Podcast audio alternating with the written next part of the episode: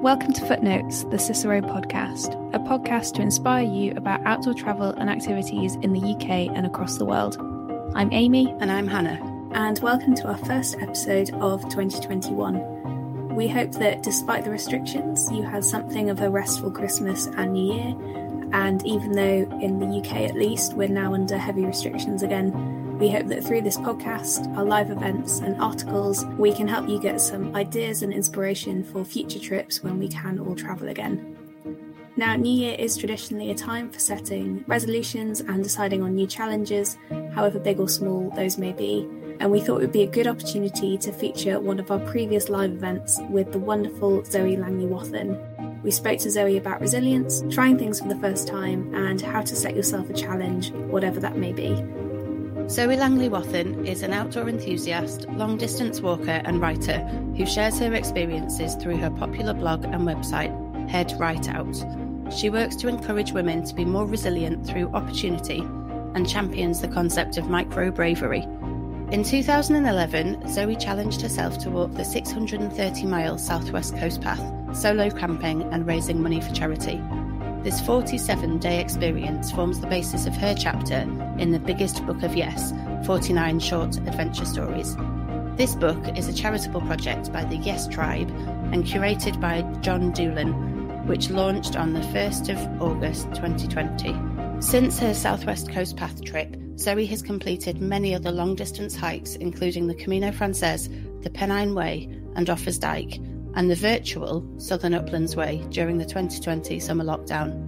We spoke to Zoe back in August last year, in the week that the biggest book of Yes launched, and spoke about the project, facing fears, and stepping outside of your comfort zone. So, Zoe contributed a chapter to the biggest book of Yes. And the idea behind the biggest book of Yes was that it was 49 adventure stories by people who had said yes to something whether that was something small or something big, but something that they were a bit nervous about saying yes to. So I think Zoe was talking about how nervous she'd been about doing the Southwest Coast Path and camping and, and all of that. Uh, I know for some people that that would not bother them at all, but for her, it was quite a big deal to say yes to it. So the Yes Tribe and John Doolan got together and they created this beautiful book. It's beautifully illustrated. And it's just a really nice, uplifting book about all sorts of things that you might want to think about saying yes to. I know I went to Nepal last year and I was really, really lucky to go to Nepal and I I won it as a bit of a competition at work. And I had a moment of, I, I, don't want to say yes to this because it's so many things that are outside of my comfort zone. And I was so nervous about it. And of course, I said yes. It was a competition. And if I had even shown any hesitation, someone else would have taken it. And I was really, really glad that I'd said yes to that. But it's not always easy to say yes to these things that turn out to be incredible experiences because you can be full of, of fear and apprehension before you do it. I remember before that trip, you were so nervous, weren't you, about going and all of it? I was so nervous. I didn't look forward to it until I think the second day I was in Kathmandu and I started to relax. Um, I I was just too nervous, and you know I was doing trekking for the very first time, and I was really scared that I wouldn't be able to keep up. And I'm asthmatic, so I just had visions of me being halfway down the the mountain whilst everybody else was celebrating at the top. And a lot of the biggest book of yes really speaks to me as just it doesn't have to be a huge thing. It can just be something small that scares you, whether that's an overnight stay or a wild camp or an extra long walk or anything.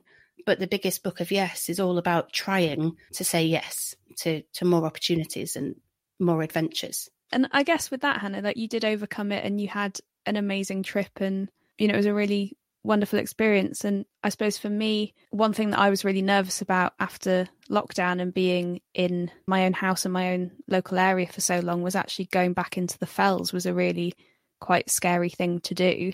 So that was quite a, a big thing for me to get over to be able to go out running and walking again and you know as and when i can i am getting back into the fells and you know my confidence is growing again. But it is a process and it involves taking small steps. And i think that's what zoe talks about really well within the chapter and also within our live event. I loved how accessible everything was that she was talking about this idea of micro bravery that you don't have to do something huge and you know like doing K2 or anything like that you can just just do something small but that means something to you.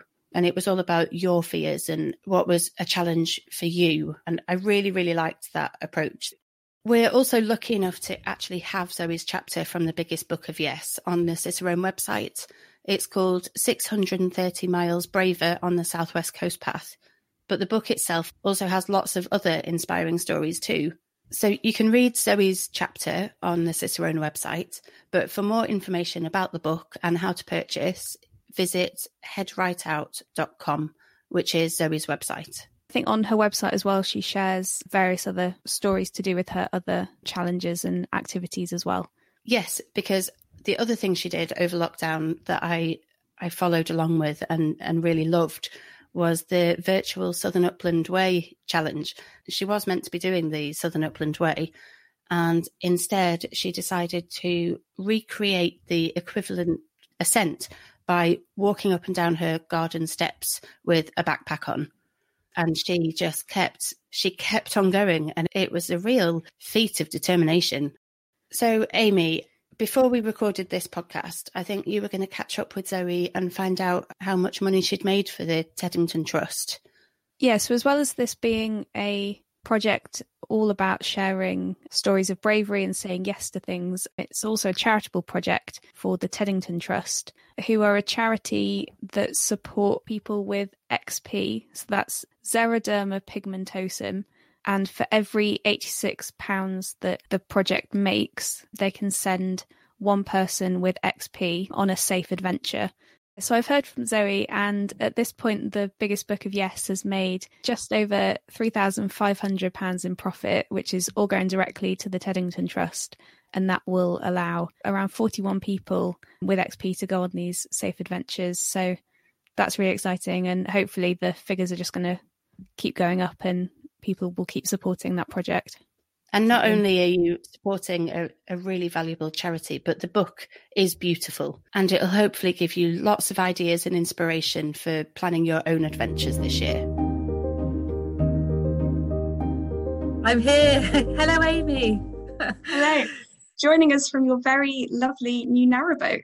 Yes, I'm not so sure about it being so new, but it's, it's definitely new to me. so, um, Zoe, it's lovely to speak to you in the week following the publication of the biggest book of Yes 49 short adventure stories. But how has the response been so far? Wow, the response actually has been really good. As a group, as a team, we've been pushing the biggest book of yes. And obviously, with a, a, charitable book, there's always that concern that it's not going to do so well. And because, you know, the team that are pushing it, we're not experienced necessarily in the world of marketing. But do you know, it launched on on Saturday and the response has been fabulous.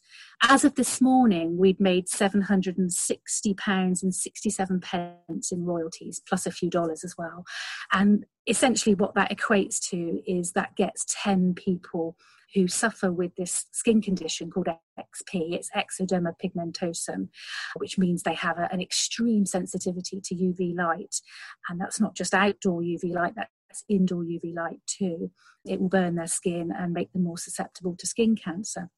So they have to wear special clothing and special suits to enable them to be outside or under that kind of light.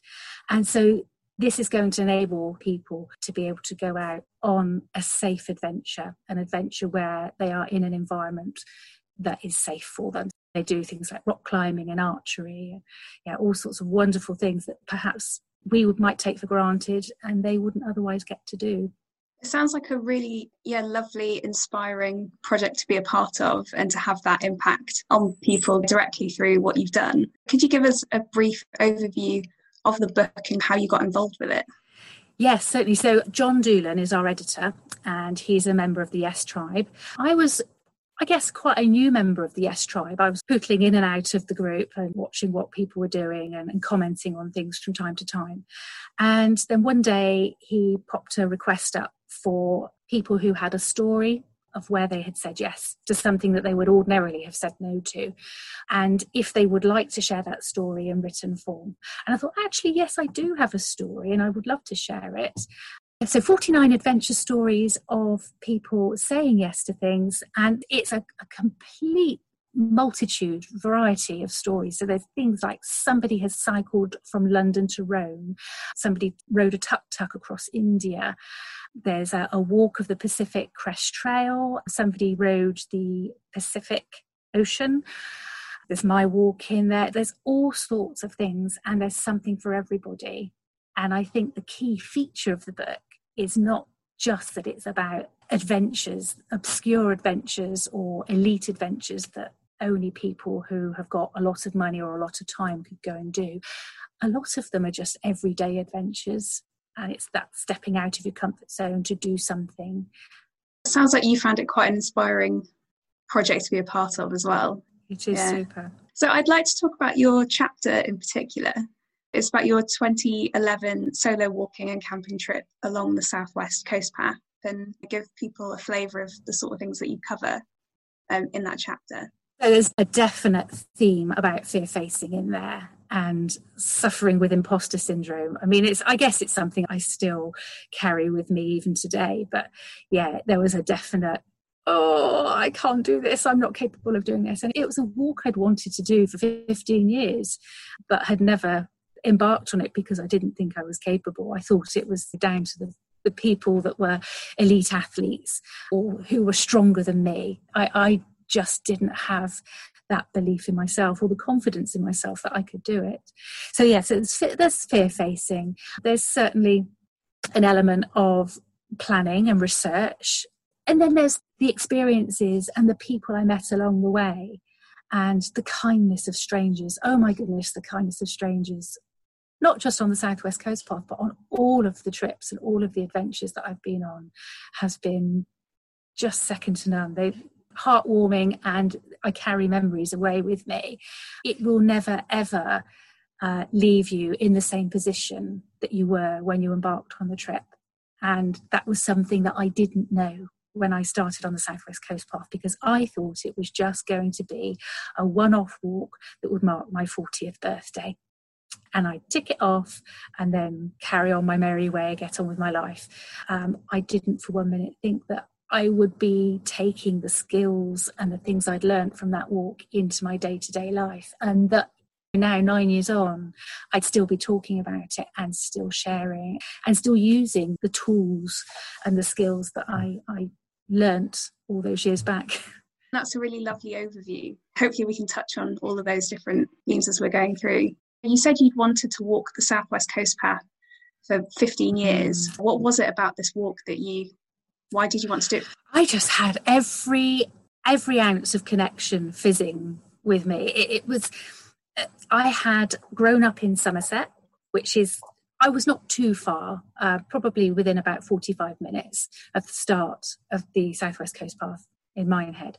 I had ancestors that I discovered were tin miners from Cornwall before they moved up to Northumberland to be coal miners. I holidayed every year in Devon and I lived in Dorset. In fact, I, I've just moved up to Wales now, but lived in Dorset for 30 years. And for a good portion of those years, I lived in Purbeck, which is a really beautiful stretch of Dorset and covers the Southwest Coast Path as well, and the Jurassic Coast.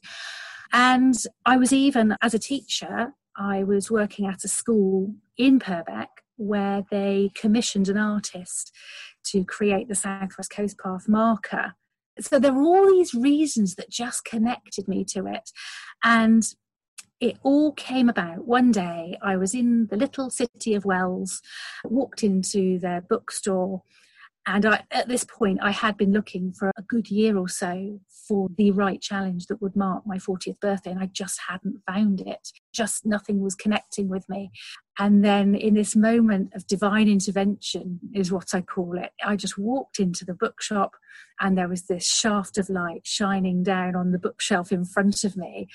And there was the book, the Southwest Coast Path Handbook. And it was just a eureka, eureka moment. Yes, that's it. That's the one. Oh my gosh why didn't i think of this before? And i, I just knew in that moment okay this is it, I'm going to do it. And I was scared, but I was also filled with this renewed excitement. Let's talk about the realities of doing the Southwest Coast Path as a solo camping trip because you talk, you know, a lot about overcoming fear on your blog and you've mentioned that already. And yeah, this was your first long distance solo camping trip. So what was your biggest fear going into it?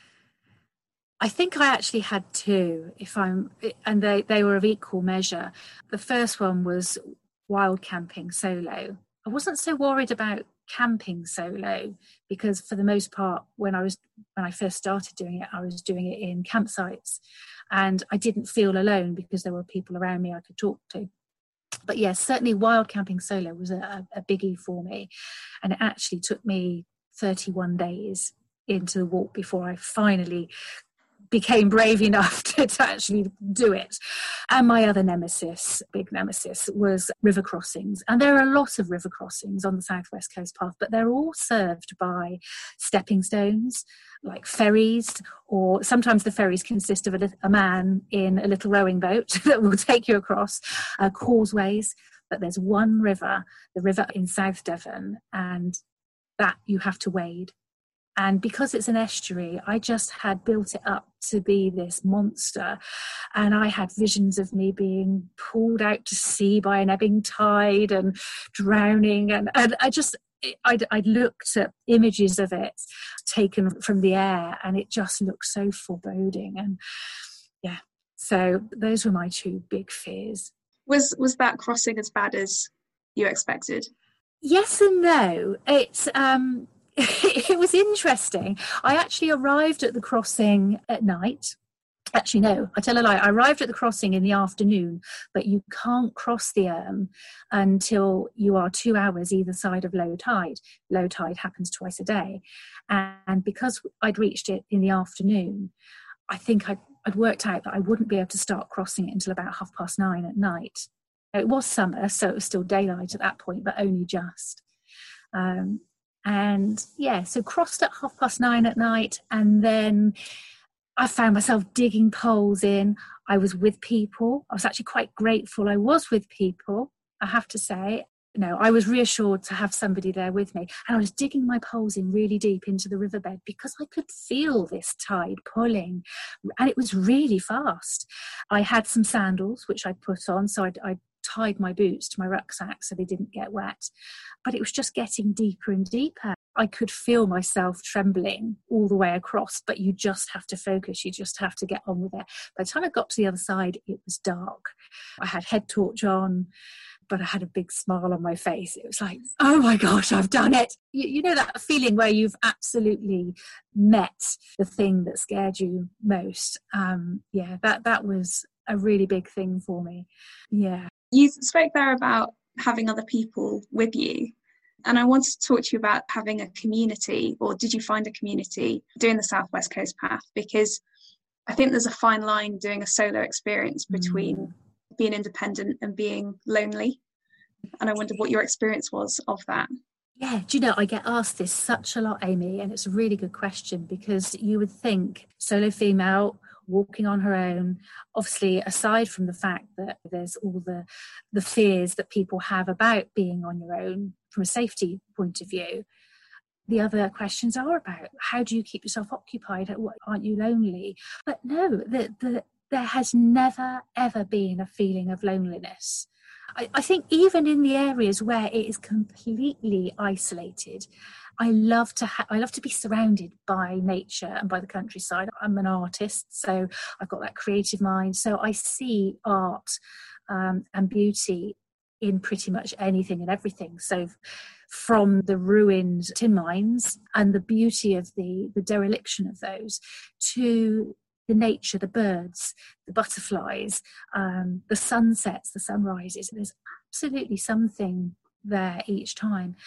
And even on the days where it's pouring with rain and you're just feeling really miserable, thinking, oh, why am I doing this? Really, I shouldn't have been here. There's a something that happens. It's a shift that happens in your head, or for me anyway, where I find I lose myself in my own thoughts, and I start problem solving, and I start thinking about the future and planning. but it's not all a solo escapade. You think you're going on an adventure like that on your own, but people want to talk to you because they want to know what you're doing, they want to hear your story. I was sponsored so many times because I was doing that walk for charity. I had so many people giving me money whilst I was actually on the path, which really lifted me. And yeah, I just really enjoyed talking to them about what I was doing and why I mm-hmm. was doing it the people that you meet who are also walking, particularly the other coastal walkers. And that tribe, which is what I think I'm, I'm now bringing that back to your original question of the community, they became my tribe. I might not see them for a week or two weeks. I might walk with somebody for a day and then not ever see them again. But they definitely lift your spirits and become your community and your support network whilst you're out on that walk. It's interesting, isn't it? Because I think people talk about that a lot in terms of like the Camino and pilgrimage routes mm. of who you come into contact with on a semi-regular basis and then do the walk with them. But yeah it does happen on all long distance. It is quite strange when you think you've said goodbye to them forever. You think you're never going to see them again and then all of a sudden your paths cross again and it's just beautiful serendipity when that happens. I love it. It's just meant to be. That community i guess keeps you going but how else do you keep yourself motivated on a solo long distance trip? I sing a lot. I do sing a lot and I, I make up songs as well, or I make up poetry. I found myself on uh, one walk I did, I think it was off Offa's Dyke, and I was singing to the sheep now that's really worrying potentially, isn't it? But I'd, I'd, come up with this great song, what I thought was this great song about sheep to some tune that everybody knew. And it's probably in one of my, my logbooks somewhere, what it was. And so every time I, I met a, a herd of sheep, I would sing this song to them. and I think having that that routine and that rhythm does keep you going, especially when you know the feelings are getting uh, down and souls are feeling destroyed. It, it lifts you and it just I just get myself lost in my own thoughts. So yeah, it was it was nice to discover that I do actually enjoy my own company as much as I enjoy being with other people too. I feel like the Southwest Coast Path was probably the biggest learning curve, given that it was your first long distance trip. And maybe you talk about what the biggest thing you learned from that was, but do you learn something from each of them? I do. And that's actually that's probably the first thing that I've learnt, if, I, if I'm honest, out of all of it, that you're never an expert and you always come away with new experiences and new lessons learned. But then, yeah, each walk is different, and I've learnt that I probably shouldn't overplan, but each time I still do. My kit lists are, are kind of plan to the nth degree because I want to know exactly how much weight I'm carrying now. From that first walk I did where I was carrying 18 kilos and I really suffered as a result and I was sending things home quite quite regularly. I went down to a 46 litre rucksack on the second walk on the Wales Coast Path. And each walk now, I'm, I'm constantly trying to make sure that I'm carrying about nine or 10 kilos, no more than, uh, with base weight.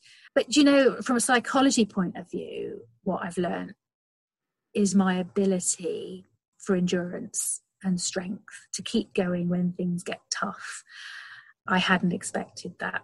So when you've got the biggest blisters on your feet and you've come down so many hills that have absolutely broken your knees and you just feel like you can't carry on. And then it rains. And then it's been raining so hard for three days that the mud on the path is so thick you can't stay upright. There's all these things and yet you just still keep going. You still see you still see the beauty or the positivity in that walk, you still see that there's something in it for you and there's a reason why you're doing it. So, yes, I think it's, stickability and endurance. Yeah, I think that sense of resilience while you're on the trail is really important and learning that about yourself. And you also talk about, you've mentioned it already, but this concept of outdoor medicine and yeah, the benefit of that on mental health. And I guess you can't be out on these trails all the time. And actually, the Southwest Coast Path was nine years ago now, but it seems to still resonate with you. So, how do you carry these lessons that you learn? How do you carry them through into your day to day life? It, this was actually something that I learned about myself quite recently. I would say within the last six months, actually, that although I'd become known as the woman who walks because every year I was creating this new challenge for myself where I would go off on a long distance walk. People expected it of me. And yes, I enjoy it. I get such a lot out of it. But there came a point in 2018 where both my parents were fr- becoming more frail.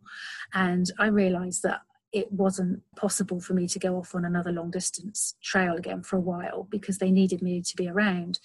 And the fear of that, whilst on one side I, I definitely took on board my responsibility there and I, I wanted and needed to be there, but the other side of it was the fear of oh, I'm not going to get to do a walk, but I need that walk. I need that focus and that challenge. And therein were the words that suddenly made me sit up and realize, oh, so it's not just about the walk is actually about the focus, have the need to have a focus. In fact, I think I wrote a blog about it a few months ago the need to have a challenge and something to aim for. So I set about creating a new challenge that would mean that I could still get outside as regularly as possible, but not just for, oh, I'm just going to go for a walk. It was a walk with a purpose. I was ticking off a challenge. I was meeting some criteria and do you know, it was the medicine I needed. It was absolutely perfect. And actually, it turned out to be a really hard year because we lost Dad at the end of that year. And yeah, there were all sorts of hurdles that I had to cross during that time. But all the while, I was doing my 100 Mappy Days challenge where I was following a map or a map app. And each time these walks were different. They were different walks using a different route. Sometimes they, they would overlap. Certain routes would, would cross over, but that was fine. They were generally different. And yeah, it was fabulous. And I, I didn't manage to do it in the whole of the first year, which is what I'd planned to do. So I ended up spilling over into the second year. So 100 Mappy days actually lasted me, it was full on two years. And I got such a lot out of it.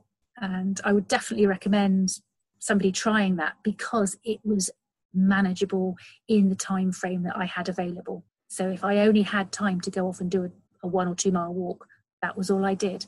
But I took photos and and I, I sort of, you know talked about it to people. And then if I had the chance to do a ten mile walk, then I'd go off and do a ten mile walk.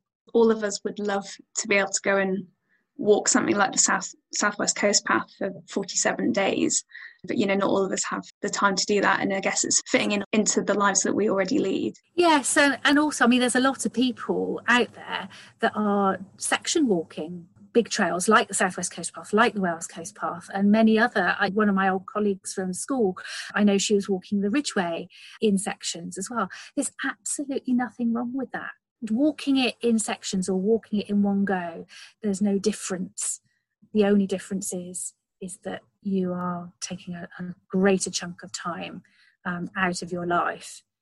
But yeah, I think the mindset. I, I guess the difference is the mindset changes and the endurance level. But I, from my point of view, I don't see myself as any better than somebody who is doing it in sections because that's all they've got time to do. When they're on holiday two or three times a year, they'll go and do it. I think it's great. Anything that will get people out and walking and enjoying those paths. Um, I had a question for you, and actually, one of our viewers has also asked a similar thing. Because um, I wanted to ask you what your next adventure or project is. Um, but someone's asked if the Southwest Coast Path was for your 40th, what's for your 50th? Oh, I have been struggling to find something that will suit my 50th because I am still doing those care days for mum. So I can't necessarily go away for weeks on end. But I'm still thinking, I'm still trying to hatch a plan for my 50th. It might be something that I open up to my social media followers and say, come on, you help me with this and go for a free for all. I don't know. We'll, we'll see on that one. In the immediate future, the, obviously my new challenge has been moving onto the boat because we've only been on here for three weeks. So I, I didn't have any plans for a challenge at that point. I had just finished doing my virtual Southern Upland Way challenge back at home in Dorset because I was supposed to be walking the Southern Upland Way with two friends back in April, and that was obviously shelved because of coronavirus. So I decided to go ahead and do that instead, going up and down my back garden steps. Actually, I, I felt it was important to share that with other people as well because I knew that there were a lot of other people potentially in the same position as me. So I put it out on social media and said, Does anybody else want to join me? And I had a, a hearty little band. We had a group of us that were posting every evening on the amount of steps we'd done. So the idea was that we would cover 8,450 metres of ascent across two weeks. When you add it up, going up and down, the amount of actual physical steps that I was doing was 92,950 steps over two weeks. And so, although I didn't feel broken from having lost the path, the challenge of doing that trail, I have to say my ankles and my knees they were pretty sore by the end of that but it was a good sore and we had so much fun and the last day we did it in fancy dress. And yeah i just loved sharing that with everybody. And it, it, i suppose building that back into the resilience thing i think knowing that each time you get a knockback and each time things get hard knowing that each time you achieve something as a result of those knockbacks or those tough things that you're going through, it adds another layer, another thread to your tapestry. If you see your life as a tapestry, and each experience is a, another thread, another skein of embroidery silk, and it just makes it that much stronger. In fact, I was at uh, the Adventure Mind conference back in February which was set up by Explorers Connect. And I heard a guy speak that really stuck with me. This particular thing he said I've always talked about resilience as being like a tapestry where it starts off flimsy and gets stronger the more you add to it. He talked about it as a rope. And so it's just a piece of string to begin with, your resilience. But each experience you have, you add another thread to the rope. And when you twist rope, it becomes even stronger. And I just thought that was a, a good analogy too. So, yes, each throughout lockdown, each experience has been adding to my resilience. And that's not to say that I'm never flimsy. Sometimes I get a bit worn and frayed around the edges, and that's fine, that's normal. We should expect that because we're human, and that's part of our human makeup. Nothing's ever perfect, nothing is always positive. We all have good days and we all have down days and it's important to respect that and give yourself the time to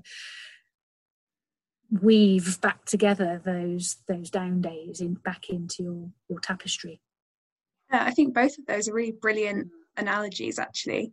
Thank you for sharing that. That was just really lovely to hear. What would be your advice to people for stepping out of their comfort zone and you know taking on that next challenge whatever it might be? I think it's very hard. It's always very hard when people ask me this for me to just choose one thing. But I, if I, will try and condense it, I would say take baby steps. So if you're if people are feeling like they're lacking in confidence, I definitely subscribe to this idea of micro bravery, and I just think if you do things in small baby steps, it's if you're going to run a marathon, for example, you wouldn't go, oh my gosh, I've got this amazing idea. I'm going to go and run a marathon, and then just go and run it.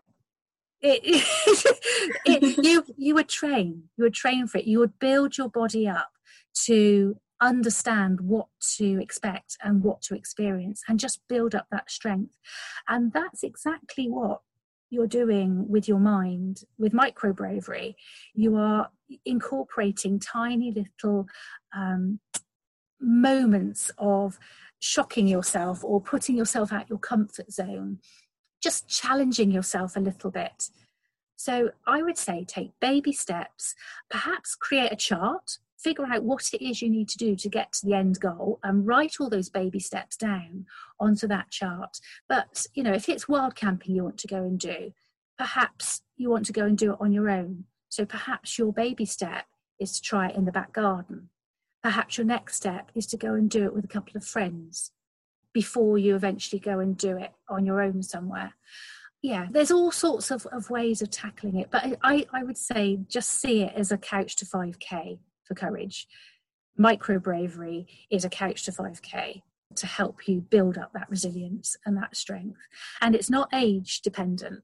I have to say that this isn't just for people from the 20s through to me who's i'm 49 now this is for any age group and I do get a lot of women that contact me who are in the older age group category, the empty nesters like me, the children that have grown up and moved away, but also the women who are perhaps retired and they no longer know what to, to really do with themselves. They've lost that role that they had at work and they're looking for a new focus and a new challenge and perhaps to find a new identity.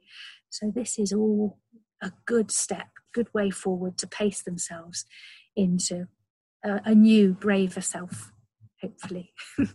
I think that's absolutely wonderful advice, Zoe. Um, I'm afraid that's all we have time for, but thank you so much for talking to us about the Southwest Coast Path, about micro bravery, um, getting outside your comfort zone, and of course, the biggest book of Yes.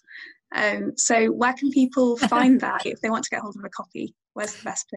So there's all sorts of places we can find that, but on Amazon, you can buy it on Amazon. If you uh, type in the biggest book of yes, you will find it on there. But if you come to Head Right Out, I'm Head Right Out on all platforms, so you will find it there as well. Also, the Yes Tribe, I should give them a little shout out as well. You will find it mentioned on the Yes Tribe. Yeah, so the biggest book of yes, you can type in to Amazon T B B O Y the biggest book of yes, or just type it as it is there and you'll find it. But it's, it's, it's good value, it's a big book, and um, you will get a lot of value from that. There's something for everybody. Oh, brilliant. Zoe, thank you so much for joining us. Um, and yeah, best of luck with the you know future of the book, and I hope it raises lots of money um, for your charity. And yeah, you get to send lots of people on safe adventures. Um, Thank you so much, Amy. And if I could just quickly add one last 20 second thing. Um, Head Right Out Hub, I have a, a new group linked to Head Right Out. The Head Right Out Hub is on Facebook and it's all about giving women a safe space to come and talk about those things, those fears and those plans and those dreams that they would love to do, but uh, not quite sure how to embark on. So if they come and find me there as well, that would be great. But thank you so much. That was Zoe Langley Wathen talking about the biggest book of yes and her ongoing project and blog, Head Right Out. Do have a look at Zoe's website at headrightout.com. And if you can support the biggest book of yes, I know they'd appreciate it. That brings us to the end of this episode of Footnotes, the Cicerone podcast. Thank you so much for listening. Do let us know what you think by leaving reviews on your podcast platform or emailing us live at cicerone.co.uk um, we'd love to hear from you. Visit cicerone.co.uk to find over a thousand articles, sign up to our newsletter, or buy one of our guidebooks. You can listen to the podcast on the Cicerone website or by subscribing to the podcast on your favourite podcast provider. We'll be back in a couple of weeks. So, in the meantime, you can search for at Cicerone Press on Facebook, Twitter, and Instagram. And you can also join our Facebook group, Cicerone Connect, to connect with other outdoor enthusiasts. Thank you so much for joining us, and we'll see you soon.